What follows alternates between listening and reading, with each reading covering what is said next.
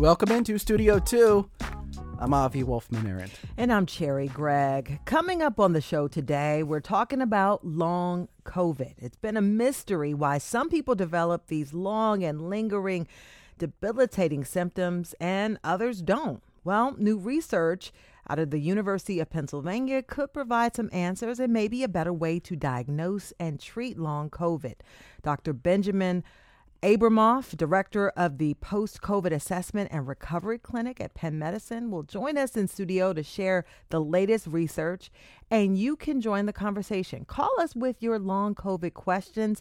The number is 888 477 9499. You can also email studio2 at whyy.org. Also, this hour, Cherri, Mm-hmm. the dad who took a Bucks County school district to court over banned books. The Pennridge School District didn't want to reveal what books they were pulling, so parent Darren Laustsen filed an open records request and then a lawsuit against the district just to find out. It took him down an intense rabbit hole and revealed some pretty sketchy practices by the district.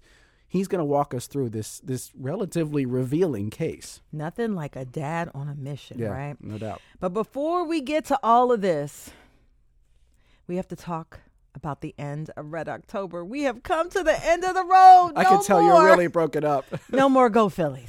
the last Go Phillies. Yeah. For a while. Next year will be Go We'll be back, It will be yeah. Go Philly. Yeah, the Phillies lost. You heard it in the national newscast, actually. Mm-hmm. That's how big a deal it was.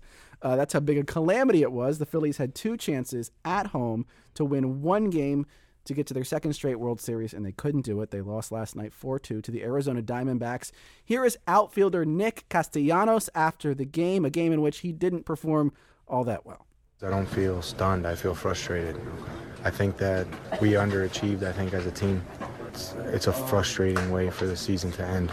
The potential of this team is so much greater than going home before the World Series. I can tell you're really broken up, Cherri. I mean, it is sad. I, I got to, you know, you're laughing or whatever, but I did go to Citizens Bank Park. You put in the work. I put in the work. I went down. I saw them practicing Mm-hmm. Yep. before the NCLS, NLCS. Yep. Uh, you know, The NCIS, yeah. yes, all of that, and um, you know, I was really hopeful for them. I mean, and and they did go to the World Series last Yeah. year, and the year that they won the World Series was the first year I moved to Philadelphia. yep. So you know, You were rooting for him. I we was all rooting were. for him. We all, you asked me today when I'm you not a came sports in person though. You know to the office. I know. Uh, you asked me if I if I cried. Mm-hmm. I didn't cry. And I did give you like a shoulder bump and everything, You did. man, Thank you for that. your spirits. Thank you for that. Uh, I didn't cry, um, and it's not because I'm a tough guy. And I realized when you asked me that question that I actually have never cried after a sports loss, even though I put so much energy and attention into following these teams. And I was trying to think about why is that the case? Because when when the season ends for whatever reason, Yeah. I enter like a zen space where it's like I start thinking about the bigger picture and the fact that we don't do this for the wins and the losses, we do it for the journey. And I'll say this. Oh, look at you for Us, I, I have to. I have to philosophize. This, this was a tough loss. This is how you know it was bad. Um, Uh-huh. I have, as a, a sports fan, Yeah. followed probably about 150 of these seasons, various professional teams. Mm-hmm. Most of them end with a whimper. The team is bad to average. No one really cares. Some of the seasons end with elation, total victory. That's happened twice in my life. Two out of like 150. Those are very low odds. Mm-hmm. 2008 and then 17, 18 with the Eagles. And then there are the seasons that end in heartbreak, which is what just happened to the Phillies. And when you actually think about it, those are some of the best seasons. Yeah. They're not the, the two best ones, but the ones that end in heartbreak meant that that you had something to hope for, something to follow, something to cheer for, and you got to take the good from that because frankly, the Sixers start tomorrow and Yeah. we're setting ourselves up for moving the on. same You thing all on. over again. I'm just saying. And let's shout out John Stolnis from the Hitting Season. Came on the show a few times to keep us, you know, abreast of everything. I, I you know, the Phillies will be great. Hopefully next year we'll be back here. And and the heartbreak the lows get you ready for the highs. There is you know what I no mean? there is no joy without, without tragedy. Exactly. And, but I will say quietly that I'm kind of glad that Oh no. we're not going to be talking about Phillies every, you know, few times a week now, but I'm a little glad too. Um, Don't tell anyone. because you've become, yeah. It's, yeah. it's, it's it is a bit much. I understand some Yeah. people don't like sports. I do have to fit in some breaking news. We did not plan on talking Mm-hmm. about this, but our producers have just alerted us. This must have just happened. The charges against ex Philadelphia police officer Mark Dial, who Mm-hmm. shot and killed Eddie Irizarry in August here in Philadelphia, those charges have just been reinstated. Our producers tell us he was taken into custody and he will be held without bail. That's a stunning turn of events. If you recall, Dial was initially charged um, with, uh, with with a criminal charge, a series of criminal charges, actually. Um, a judge dismissed those charges in a pretrial hearing, and apparently they've now been reinstated. We knew that the, an appeal was happening, so um, this doesn't mean he's convicted on those charges, but that the charges have been reinstated. I don't have any more information than what's in front of me on this Mm-hmm. computer screen right now, but I, I guess I would just say we're clearly going to be following this. We're going to be Yeah. following this for sure. And I know the Irizarry family had been very upset about the charges initially being dismissed. So uh, we'll see what happens and we'll continue to follow this. Yep. Um, Democratic candidate for mayor, Cherelle Parker, was at a 6 ABC town hall this week. Mhm. And she was asked would she bring in the National Guard to address public safety if elected. And we're shifting gears a bit to politics now. And here's what she had to say. They will be a part of the solution, what that looks like. I'm going to have an experienced police commissioner who's going to define what that plan is. But what they will know is they won't have a mayor who is afraid of empowering them with the ability to actually do their jobs and keep our city safe. Now, that I'll put that a little bit in context mm-hmm. because she called for an intergovernmental approach specifically to address violence. And then, when in particular, talking about the crisis ongoing in Kensington, and she referred to the open drug open air drug market there. Um, Parker, of course, she she was very positive about how the National Guard uh, was acting when they came to Philadelphia in 2020. If you recall, during the civil unrest, they were here for a couple of weeks then. Um, in order to bring in the National Guard, though, Avi, she would need approval of Governor Shapiro to deploy them. And there have been no laid out plans, but the two of them have discussed this approach already. It would also need buy in from a not yet named police commissioner. And, you know, after working doing community reporting for years, there could be some pushback because a lot of community members don't no like kidding. the idea Yeah. of you know uniformed officers with rifles being in their neighborhood. So that can be a little bit intimidating. But of course you know candidate parker has had a very tough on crime approach throughout her campaign. Um, she supports the use of legal stop and frisk, something Mayor Jim Kenney, who endorsed Parker, doesn't necessarily support. We should also note that unlike Kenney, Parker does not support safe injection sites, which have recently been banned by City Council. So we'll see what happens with that open air market uh, in Kensington and the Parker approach if she is Yeah, elected. mm. Yeah. So there's two ways to think about this. The the one way is as a campaign tactic, as sort of Mm-hmm. an expression of her general values, which, uh, like you said, it fits in with a lot of other things that she Mm-hmm. said. The second interpretation is that she actually maybe has a plan to deploy the National Guard somehow to Some clamp down on the open Yeah. air drug market in Kensington. That to me would need a lot more explanation. I have Mm-hmm. no idea. I've never heard of the National Guard being deployed for something like Mm-hmm. that. That's not really what the National Guard does typically. Mm-hmm. So, so uh, again, if you take it seriously as an actual policy proposal, boy, we need a lot more explanation. If it's just sort of like a- campaign thing to be like, look at me, look at how tough I am, Yeah. then it's sort of something different. And- it's and- hard to tell from And I just clip. want to say this was Yeah. from a question from the Right. audience at the town hall. She did not like propose this. She was just answering a general question about how to, you know, deal with violence, how to deal, and then she specifically mentioned this. So we don't know. It hasn't been hammered out, and it would be one of many solutions according to her response yesterday. So I just wanted to put that out there because Mm-hmm. it was it was from a question from from a mem- somebody in the audience. there. Certainly an intriguing answer. Um, another intriguing thing that happened this week lawsuit. was filed by 33 states, including Pennsylvania, Delaware, and Mm. New Jersey. It was filed in a federal court in California against Meta. That's a company based in California, you might know, uh, claiming that its social media platforms are addictive and collect children's data without parental consent. Uh, you, we have talked about this on our show. It was a different lawsuit when we talked about it. It was a, a, a county lawsuit that came out of Bucks County that was rolled into other lawsuits.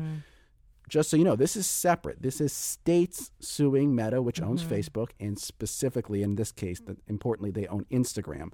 Um, and there have been many allegations that these social platforms are specifically designed to be addictive to teens and specifically that they harm teens' mental health in a way that breaks the law. So we'll see where this goes, but it's the next big legal volley in this ongoing back and forth. Yeah, and I'll, I should mention that you know states uh, have been looking to control Yeah. children's access to social media. If you recall, Utah passed a, a measure that goes into effect next year that will require parental consent for those under a certain age um, to access that, and they want those social media companies to implement those types of uh, protections there. So this is a lot of folks are paying attention, and they want money to help deal with the youth uh, mental health crisis. Another Um, legal dispute. Another legal dispute. slight, slightly less important. Not, well, let's not say It that. is important It's to the, important. to them. South Jersey restaurant owner Greg Gregory, you probably remember him. Well, an update. He has lost his battle against fast food giant Taco Bell. If you Ah, recall, the bell tolls for yeah, thee. Oh, no. Greg is the owner of Gregory's restaurant and bar in Somers Point, New Jersey. He had trademarked Taco Tuesday back in the 70s. Then he let it expire everywhere except in New Jersey. So Taco Bell was not allowed to use that phrase Taco Tuesday in New Jersey. Greg was on Studio 2 to talk about the fact that Taco Tuesday had been a huge success for them. Here's the, what he had to say. it's part of my business model. It's the, the day that we use to pay our payroll the next day is so strong, and we just it's it's ours. We own it. We pay. It's not fair, and we're going to fight the fight. And he did fight that fight For a while. until last week, and it seems like he has accepted the court's decision. He said, "Now that we've relinquished the trademark, everybody can build their own traditions." That's what he told the Inquirer. And of course, Taco Tuesday will continue at Gregory's. Two tacos for two fifty. That is such a good price, by the way. And that's what's important. Not the phrase Taco Tuesday. It's the ability to walk into Gregory's restaurant and bar in Somers Point and get two tacos for two fifty. that's which, a that's a which good is price. a heck of a deal. Um, and uh, I mean, he was on our show. He was sort of adamant he was going to fight it to the end. But I think at some point you, you must It's realize yeah. right, it's very expensive. It's very time consuming. He's a small business owner trying to run this business in New Jersey. So now anyone can use Taco Tuesday, including yes, Taco Bell. Uh, Taco Bell did not make New York Times' list of I'm best places surprised. to eat in Philadelphia. Uh, New York Times came out with a list of the uh, top 25 places to eat in Philadelphia. Um, and uh, it included lots of familiar restaurants around the city.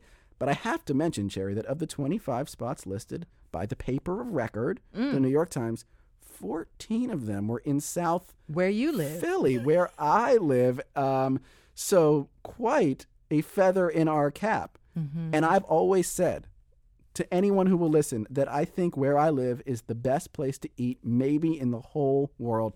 This is validation. And I lived in South Philly for nearly 10 years of my time in Philadelphia, and I love South Philly. And I got to shout out a few restaurants that I need to go to, like Friday, Saturday, Sunday, Jamaican food. They have jerk, they have cocoa bread.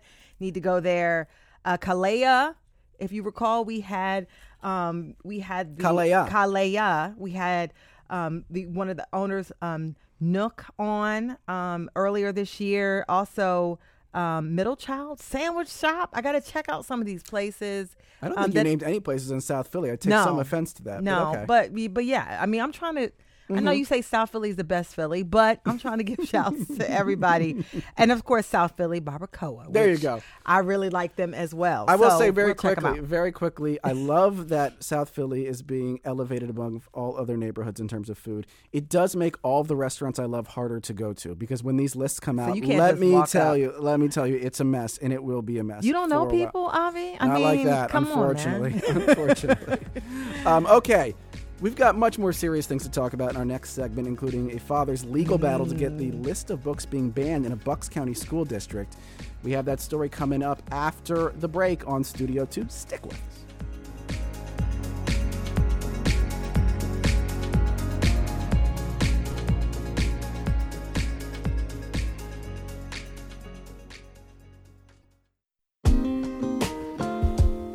Welcome back into Studio 2, everybody. Hello. I'm Avi Wolfman And I'm Cherri Gregg. In recent years, school districts across the country have been fighting over book bans. We've all seen the videos of those fiery school board meetings with angry parents shouting, reading the most salacious passages from books to prove just how harmful and inappropriate they are for school children. And it's worked. I mean, last school year, there were 1,477 instances of individual books banned, 874 different titles. This fight played out in the Bucks County School District of Pennridge, among other places. The district passed a rule about two years ago that allowed books to be removed based on, quote, age related content. So essentially, books could be pulled without a lot of explanation. However, one dad was curious what books did Pennridge actually plan to remove? Darren Laustsen, a Pennridge district parent, thought that was a simple question and he'd get a quick answer. It turned out he would have to launch an open records lawsuit against the district, and in the process, he would uncover data manipulation by the district, maybe even a cover up, to keep that list of books hidden. Darren is joining us now on the line. Darren, welcome to Studio 2. Hey, thank you so much for having me on.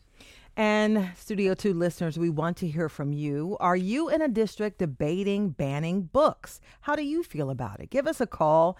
Our number is 888 477 9499. You can also email us at studio2 at whyy.org. Darren, I want to, before we go into the lawsuit, I want to rewind back. What had been your experience in the school district before the dispute over books, and when did all of that shift? Yeah, so I've been kind of following the school board for a couple years now. Um, it all started back uh, during the election in 2021. Um, I started to notice a lot of people showing up to school board meetings, and there was a lot of heated rhetoric going, on. So obviously, it was something interesting to you know to to watch. And some of the candidates who were running for school board were the ones involved in some of this rhetoric, talking about these culture war issues, and you know, accusing teachers of indoctrinating students, um, and talking about you know radical gender theory and all these different topics that have been you know hyperbolic language being used as national political talking points. Um, and that's what kind of led me into uh, the meeting where they started discussing this new policy uh, to remove books from the library. Um, and it was a policy that was actually written by um, a group called the PA Family Council, which is a religious advocacy group um, that has been kind of trying to get into school boards across Pennsylvania um, to work pro bono to write school board policies. Mm-hmm. Um, so that's kind of where this whole thing started. Um, and, you know, I just wanted to know which books were impacted okay. by this policy. Okay, so Darren, you asked which books are being pulled or reviewed. And, and what, you were just stonewalled? And then how did you try to get around the stonewall? So the day after this meeting took place, and, and what got me interested was their use of words pornography, smut, mm. and filth. So I, I just had to know which books they were specifically talking about and which books they had they had pulled already. So I emailed the superintendent the next day, and one of the books that they read at the meeting was Allegedly by Tiffany D. Jackson, mm-hmm. which is a young adult novel. Um, I looked in the online card catalog for the high school library, and I noticed that that book had been checked out, and it wasn't due back for an entire year. Hmm which was very strange. Mm, so I emailed the superintendent and I asked him, "Hey, what's going on with this book?" and he said, "Oh, well, I have this book checked out myself because of content can, you know, you know, the content concern raised by the board." So you think I'm gonna? What else? What other books has he checked out, or other it, staffers? Exactly. So yeah. I look, I start looking through the catalog at um, looking for titles that basically have been targeted across the nation, mm. and I start to notice this weird trend. Um, I see all nine copies of Looking for Alaska by John Green are all checked out and not due back for a year. So I asked the superintendent, I said, hey, what's going on with this book looking for Alaska? And he admits, okay, well, our librarians have that that book pulled and we're reviewing it under the new policy. Um, so I, I, I start asking the superintendent, well, can you can I get a list of all the books that were pulled under this policy? And he said no. mm. And so that's what I started going down the path of. First, I got a bunch of emails, uh, people to email the superintendent asking the same question, hoping that he would, mm-hmm. you know, mm-hmm. notice the public interest and be forthcoming. So that after that, I had to get into the going into the right to know uh, uh, path, which which was the next step of this process. And and you weren't eh, you weren't successful with the right to know, correct? No, I was not. So I put a right to know request in for all books that are checked out from the high school library by non-students.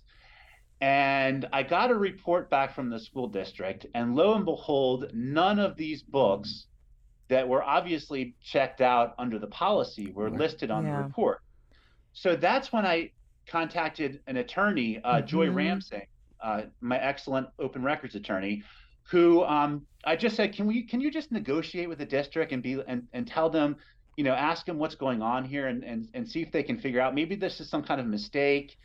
Um, but instead of you know acting in good faith and giving us a report, um, they just kept on kind of you know uh, messing around and giving us false reports. And, Darren, I got to ask you because a lot of parents, I mean, you're a curious guy. And what made you stick with this and, and get an attorney and take all of these different steps? What about it sort of like ha- got your hooks in it and you said, this is not right?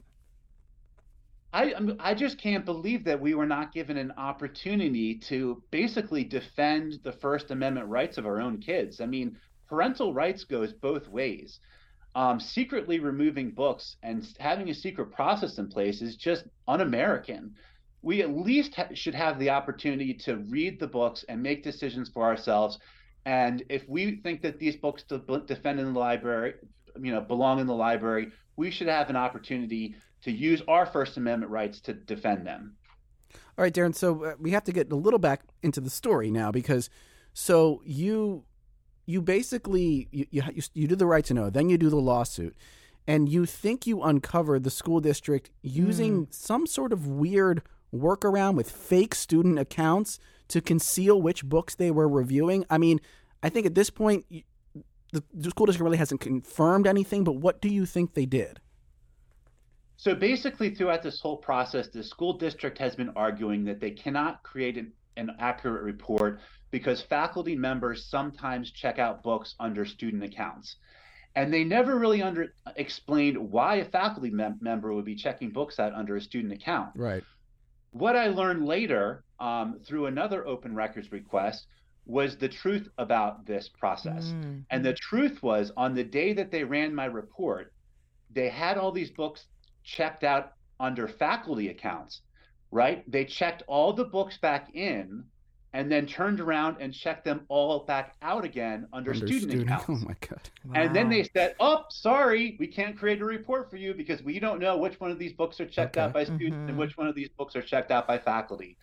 And that was so. That's you know, the that's the that's the, the allegation of manipulation right there. That basically that, they were trying to cover was, their tracks by checking these books out under different types of accounts so that they would not be caught in the dragnet of your initial request and they don't even dispute that that happened. They just they just don't have an explanation for it. And and by the fact the fact that these books are just off the shelves is effectively a book ban without going through the due process of deciding of having the public and parents decide and weigh in on which books are are banned. And where does this where does all of this stand? Do you know now um, what that list is well, unfortunately, at the end of the school year, a lot of these books that they've been that they re- removed from these reports were put on the obsolete items section of the school board meeting agenda and just voted discreetly out the back door of the library. So these books are gone from the library permanently now. Now what we're at is we got the ruling from the court of uh, of common pleas, and the judge ruled that the school district acted in bad faith and basically, you know, demanded that they produce an accurate report and return my attorney's fees to me. Mm-hmm. And the, the judge actually in the ruling said that the school district acted in what appears to be a, co- a cover up. right, Darren, here's what I don't understand. The board passed this policy, and presumably some people on the board want to remove books that they find objectionable and you would think would want people to know which books are being removed to show that the policy is working. I don't quite understand, mm. and I know you're not the school district, but from your perspective, I, I don't quite understand why the school district would want to conceal which books it's removing. Do you think you understand why? You know, I don't know if they they want to avoid the public scrutiny and the media scrutiny that goes along with this. Um, I know from my perspective, the books that were pulled are not pornography. Um, we're talking about Looking for Alaska by John Green. We're talking about Allegedly by Tiffany D. Jackson. We're talking about Sold by Patricia McCormick, and even Beloved by Toni Morrison. So these these are just books that have been in the school library for 5, 10, 20, 30 years. And I think if the public actually knew the actual books they were talking about, it would not be a popular um, policy move. Got it. So you think they're trying to avoid the backlash that comes with the association between this policy and the actual titles?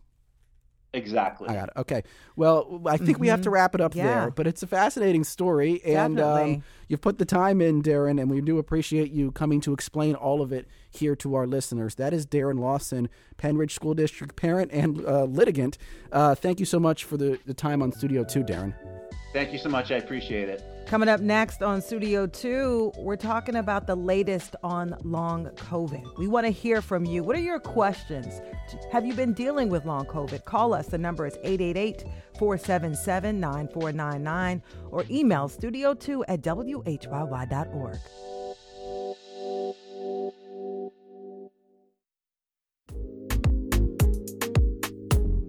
You are listening to Studio 2. I'm Cherri Gregg. And I'm Avi Wolfman Arent, and we turn our attention now to long COVID. Millions of Americans have suffered from it since the beginning of the pandemic, and many still have debilitating symptoms like brain fog, memory loss, depression, joint pain, difficulty breathing, fatigue, and much, much more. Experts say there can be about 200 symptoms associated with long COVID.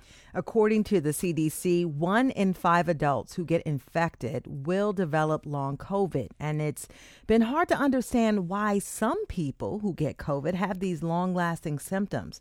Well, a new study by researchers at University of Pennsylvania sheds a little light on the mystery and offers some hope.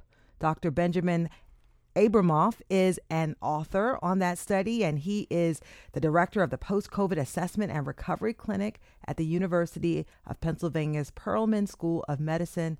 Welcome to Studio 2. Thanks so much for having me. We're glad to have you, Ben. And uh, we want to know if you've suffered from long COVID or if you just have a question about the illness, because we know there is a lot of mystery surrounding it. Give us a call, 888 477 9499 email studio2 at whyy.org, your direct line to an expert on all of this. Um, ben, before we get into some of this new science, the thing with long COVID is that I think it's sort of hard for people to wrap their mind around exactly what it is. So, what is the clinical definition of long COVID at this point? Yeah, so long COVID isn't just one thing. It is really a spectrum.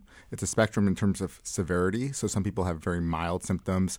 Uh, they can't quite get back to running their marathon time they did before they had COVID, or they find themselves dragging more at the end of the day.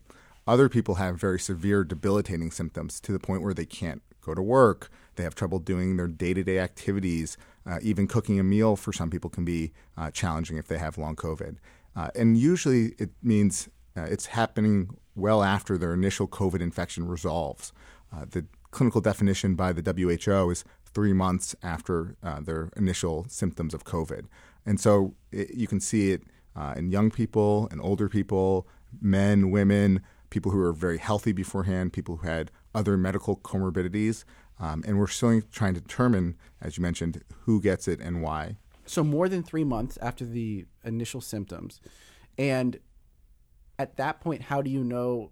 Because there's a lot of reasons you could have fatigue or you could have brain fog. I mean, how would how would a clinician determine whether this is indeed long COVID or, or not the the Diagnosis, result of something yeah, else? How yeah. do you diagnose it? It's one of the ch- most challenging aspects of treating individuals with long COVID because there's no one single blood test right. or set of blood mm-hmm. tests that say uh, this is you have the criteria based on objective evidence of long COVID for long COVID. So really, in a lot of ways, it's still a diagnosis of exclusion.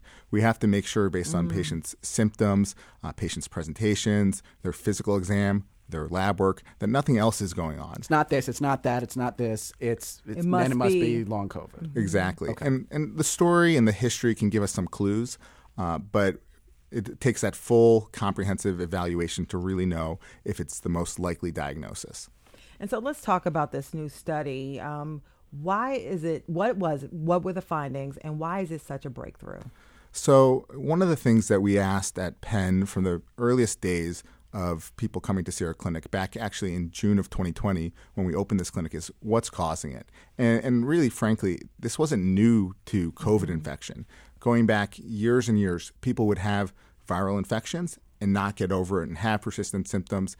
Uh, often conditions which were called post-viral conditions like uh, chronic fatigue syndrome, uh, postural orthostatic tachycardia syndrome, or POTS, were triggered by an infection Other viruses, totally unrelated viruses. other viruses, but also previous cov- uh, coronavirus infections, uh, like the SARS pandemic, um, led to persistent symptoms. And so we decided as a clinic that we were going to build in that research question. And our patients were very anxious to participate in these types of studies. Uh, they signed up, they said, if there's a study that I can be a part of, please let me know. And we worked with actually three basic science labs at University of Pennsylvania to, to look at this patient cohort. And, and what we did in a very unbiased way was we, we looked at what's called metabolomics, things like amino acids um, and uh, neurotransmitters following uh, COVID infection uh, and people who have persistent symptoms versus those who don't have symptoms, and looked and said, what's different about these populations? And what we found was the peripheral serotonin levels in individuals who had persistent symptoms were very different than those who recovered from COVID. it was lower. It was lower. So they had less ser- and just And- remind and- folks and- what's serotonin? Yeah. Oh, did I, did I anticipate your Yes. question? um, Sorry. Can, can you tell Yeah. us what does ser- just a reminder of what serotonin does in your brain? Yeah, so serotonin is one of the most uh, prevalent neurotransmitters in the body. Uh, and most people consider it in the setting of depression and anxiety and um, SSRIs or selective serotonin reuptake inhibitors. Yeah. And it's one of the mainstays of treatments for many, many years. Um, but in fact, serotonin is very widely um, distributed through your body. And your, your brain supply of serotonin is actually completely separate from your uh, peripheral uh, storage of serotonin. And so, uh, and it has widespread effects on uh, multiple organ systems throughout the body uh, your immune, immune system, um, your vagus nerve, your autonomic symptom, uh, system. So, all those systems actually have serotonin as a can can be influenced by serotonin.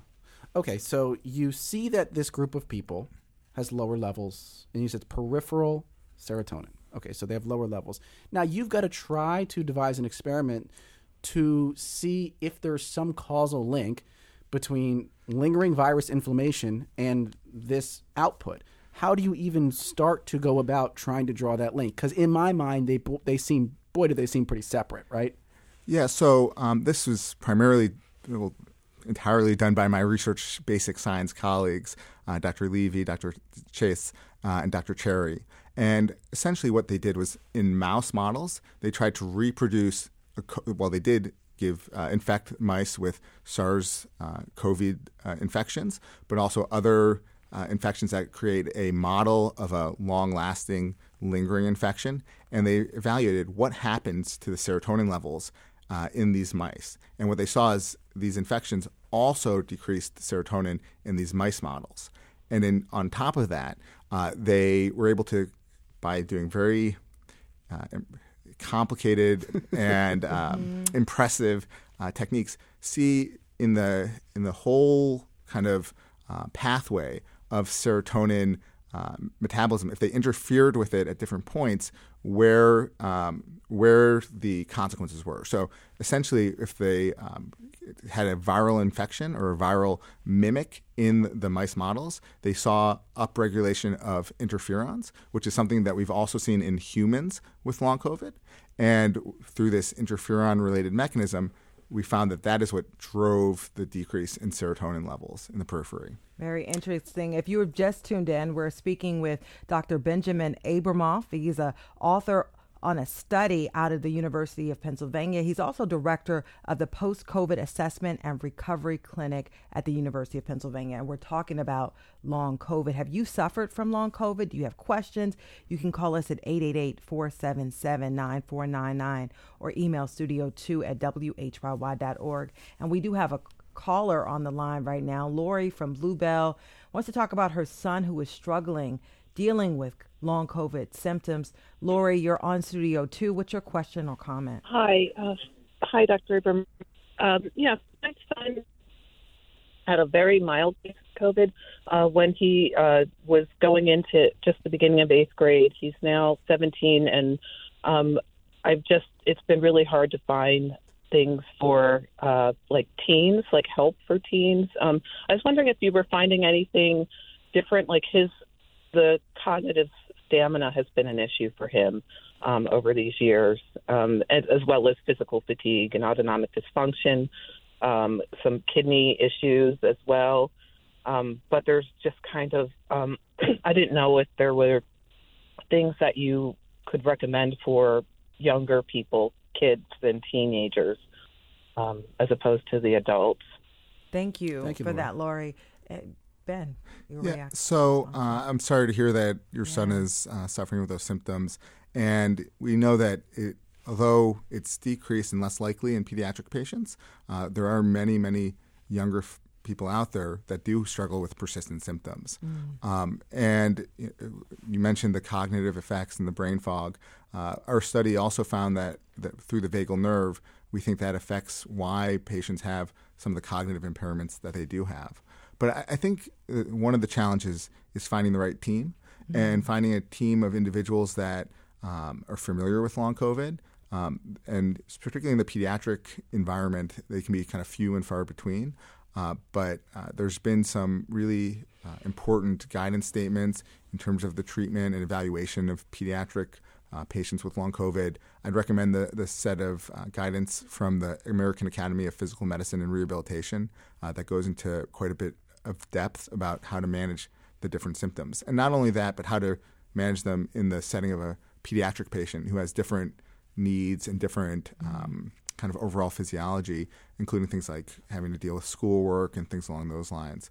Um, so uh, I think my number one recommendation for anyone who's struggling with these symptoms is find and look for providers uh, who feel comfortable managing this condition because it is still new and it's not something that we necessarily necessarily learned about in medical school. Yeah. Um, and uh, it's definitely different now than at the beginning of the pandemic when people had never heard of chronic fatigue syndrome. Mm-hmm. And a lot of a lot now, a lot of the time now, patients are much more likely to say, "Well, my physician recognizes that I have long COVID. They understand that." Um, this is why why I may have it, but they don't know what to do about it. Mm. As opposed to before, early in the pandemic, where clinician, my patients would tell me, my clinician said it's all in your head or it's not a real condition. And what we know through our study and other studies is that there are physiologic changes that happen in the body, and they're they're almost certainly driven by uh, persistence. Um, uh, by their initial COVID infection. You mentioned all in your head. I want to bring in an email from Rebecca who said, Because I'm a private person and have not spoken publicly about this diagnosis or my struggles. People at work have a tendency to think I'm just trying to shirk my responsibilities. This is definitely one of those invisible afflictions, and it sucks. Well, I think one thing that we can give to folks today who are like Rebecca yeah. is your assurance that this is a real thing that people suffer from. It includes, it is driven by biological changes in the body. And I want to go back to that study real quick, Ben. So, if we think that one of the possible causes here is this disruption in the production of serotonin, does that lead us to some potential treatments?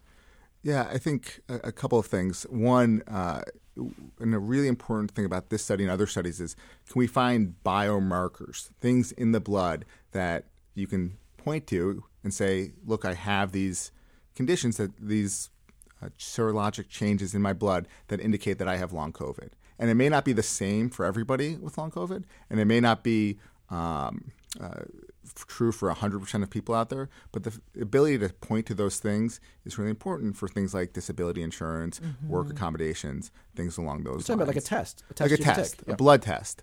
Are there other markers besides serotonin levels? I know this is the study that, that you participated in, but are there other th- types of hormone levels or levels that people look at to determine um, whether or not long COVID exists? There's not a uh, answer yet, I would say, to that question, but there is some really promising research. Uh, there's a group that we um, collaborate with from Mount Sinai that's done some really excellent work uh, looking at kind of immune profiles and what's happening with your immune cells. Mm-hmm. Uh, they their study found lower levels of cortisol in patients with long COVID. Uh, so there are promising aspects, but they're still at early stages, and we have to see uh, see it in large populations and in lots of human patients in a non-biased way. Um, one of the other challenges is many of the studies are really confined to those most sick with long COVID, mm-hmm. which which is good, but it also leaves out many who have more mild infections. Okay, uh, so so you're moving in the direction of maybe some diagnostic tools that could, you know, say affirmatively this person is suffering from long COVID, and then I assume the next step then must be some form of treatment. Let's talk about that. Yeah. So as of right at this moment, treatment for the most part is still much still very dependent on treating symptoms mm-hmm. what, what i refer to as palliative treatment how do we make you feel better how do we you're tired um, how do we give you more energy what medications can be stimulating or you can't sleep at night how do we get you to sleep with sleep medications but what we want, what patients want, is something that treats those underlying mechanisms. Yeah. Uh, so, going back to your previous question about what our studies suggest, uh, there's a few different possible treatment avenues based on our study. One being uh, we think that the process may be driven by persistence of viral infection. And there's actually ongoing studies mm. looking at that question using things like Paxlovid, an antiviral that's used in the acute phases, to see if that may treat long COVID by uh, eradicating that viral persistence. Uh, we're also considering possible treatments to decrease the inflammation, the interferon response, although those treatments are a lot more intense mm. and have more side effects associated with it. And then the third avenue would be looking at things to help boost those serotonin levels, uh, whether that's through things like SSRIs or through things like tryptoph- tryptophan supplementation. SSRIs, that's usually in um, treatment for depression, right? Yeah. yeah. Yes, and um, and it's a very important point because mm-hmm. many people hear that and say, "Well, are you just saying that I'm depressed?" Mm-hmm. Um, and, and we think, well, maybe there's a few things. One you could be depressed uh, because of symptoms and everything going on. But there may be, you know, for all these patients who have depression with long COVID or anxiety, uh, there may be a direct effect from the serotonin levels affecting your brain. So if we can improve those serotonin levels, will it not only help with um, potentially with anxiety and depression, but also with all those other systemic symptoms you're having. Uh, like I uh, had mentioned before, serotonin is not just in the brain and it's not just involved in anxiety and depression, but has widespread implications in the body. That's so interesting. By the way, a comment from Teresa um, from Delaware said that I have long COVID and one of my symptoms is anxiety, and I'm not finding medications targeting serotonin. So mm-hmm. uh, we we hear that, Teresa. Also, there's a listener emails Oh, who says two months after having COVID, I was diagnosed with celiac disease and another autoimmune condition. I believe they were triggered by COVID, but doctors can't confirm. One of the things that I read is that you know other latent, maybe latent viral infections or other infections can be triggered by long COVID or triggered by COVID. Can you talk about that? And maybe people don't even realize that they are dealing with long COVID and that the latent viral infection is a symptom of it.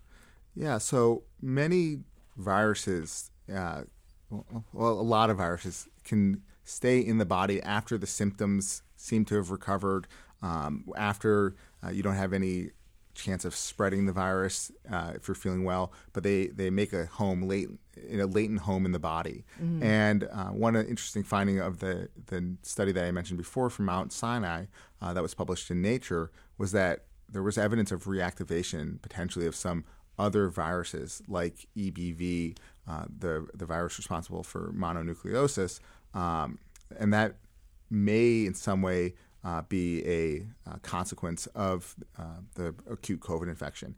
But it may also just be suggestive of changes in your immune functioning and that your immune system is kind of hyperactive in this post COVID state. Uh, so, those are the types of questions that we're trying to uh, figure out. And just because you have long COVID, it doesn't mean that you have another virus that's uh, causing all your symptoms. Now, is it possible we could go too far with this and people start attributing everything to long COVID because it is so amorphous and mysterious? And and if that is a risk, how do we keep patients from tipping into that? it is absolutely a risk. And I think that's in some ways goes back to it's a diagnosis of exclusion. And you really have to be careful that you're not attributing everything to long COVID.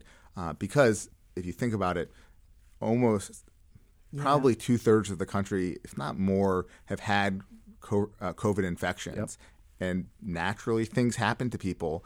Uh, Right. Over the course of. Some of those their people are going to have diseases in the next year or 2 Exactly. And, and so uh, I think one of the key ways to do that is to look at the time course. Uh, d- if things started six months after, a year after acute COVID infection, we're very hesitant to uh, make the direct connection back to their acute COVID infection or call it long COVID. But if they, if they got tired and they felt out of it during their acute COVID infection and those symptoms just never resolved, we're more likely to say, well, it could be related to the COVID infection.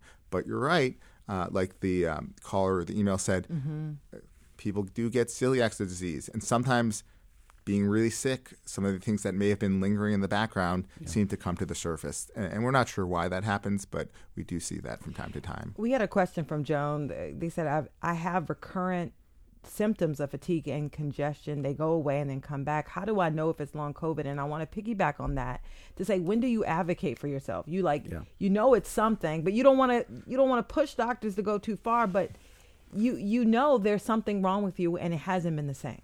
Yeah, I, I think that's a good question for lots of people who feel sick. And how do they advocate themselves for themselves in the health system, which is it- it's a challenging question. It's even a bigger question than just long COVID, but it is more challenging in those that don't have a clear cause of their symptoms.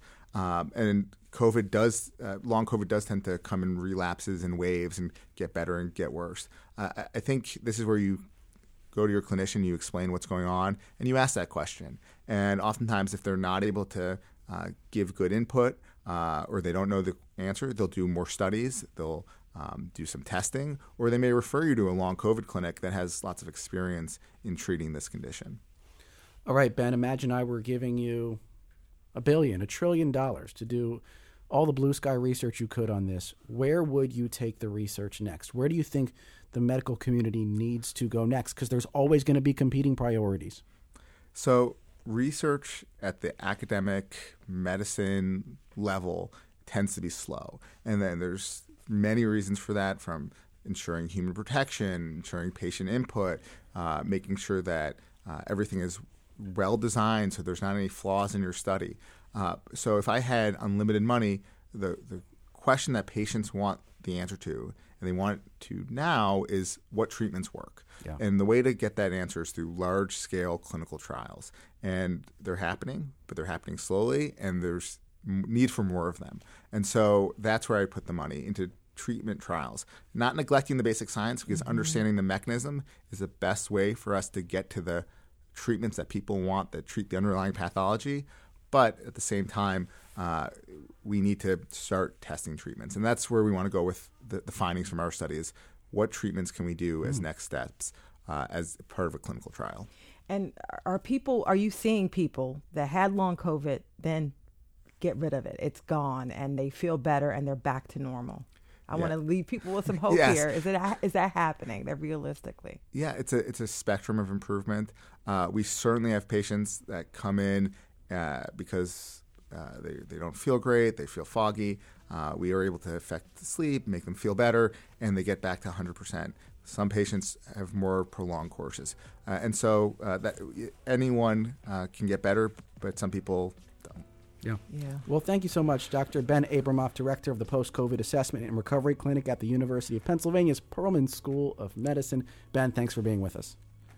Thanks for having me. And that wraps up our show. Our producers are Debbie Builder, Paige Murray Bessler, and Andreas Copes. Al Banks is our engineer.